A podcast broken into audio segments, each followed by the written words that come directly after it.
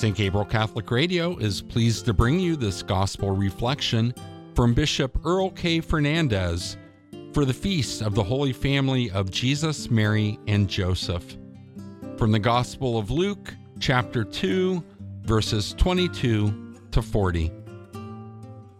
My dear brothers and sisters in Christ, Merry Christmas. We continue to celebrate the joyful Christmas season with today's feast, the Feast of the Holy Family. In today's Gospel, we hear the beautiful story of the presentation of the Lord Jesus in the temple by his mother Mary and by Saint Joseph. The Feast of the Presentation, February 2nd, is a World Day of Prayer for Consecrated Life, and it used to conclude, prior to the reforms of the Second Vatican Council, the Christmas season. We have that gospel today because Mary and Joseph, in accordance with the dictates of the law, because they were pious Jews, came up to make an offering to the Lord. Typically, the Jews would offer their firstborn to the Lord, and then a priest would give the child back to the parents, and in exchange, the parents would leave uh, an offering for the priests. But in the case of a poor family, which the Holy Family was a poor family, they offered two turtle doves, a sign of peace, but a sign, nevertheless, of offering. One of the things we notice about Mary and Joseph is that they were obedient to the law of God. They did not reject their Jewish faith. And one of the reasons that they were obedient to the law of God is they knew that God's law was a way of continuing to love both God and neighbor. The Holy Family was holy precisely because God was at the center of its life. And Mary and Joseph, in turn, they also had Christ, the child, at the center of their family life. And so they are a model for us. We could ask ourselves Is Christ at the center of my family's life? If people came to my home, would they know that Christ dwells here?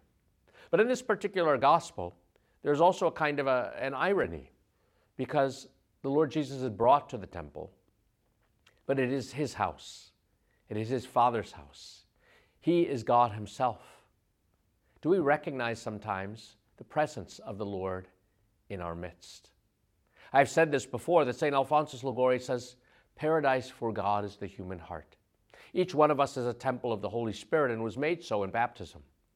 But do we let the Lord Jesus enter in, especially in Holy Communion, so that we might grow in holiness and help our whole family to grow in holiness?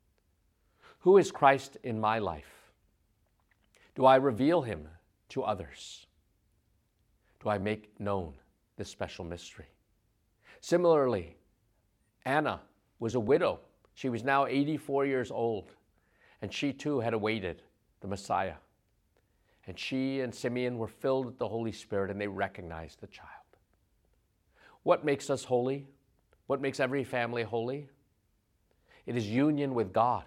God is thrice holy Father, Son, and Holy Spirit. During this Christmas season, we have the opportunity to commit ourselves anew as families to being as holy as we ought to be to placing Christ at the center of our very lives, and to letting holiness radiate everywhere.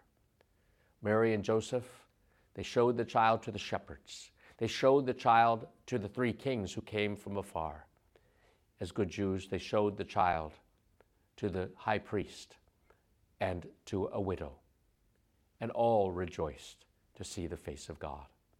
May we continue to rejoice to see God's face, even in a little child. Thanks for joining us today. Please be sure to visit the Bishop's podcast page at stgabrielradio.com. Merry Christmas.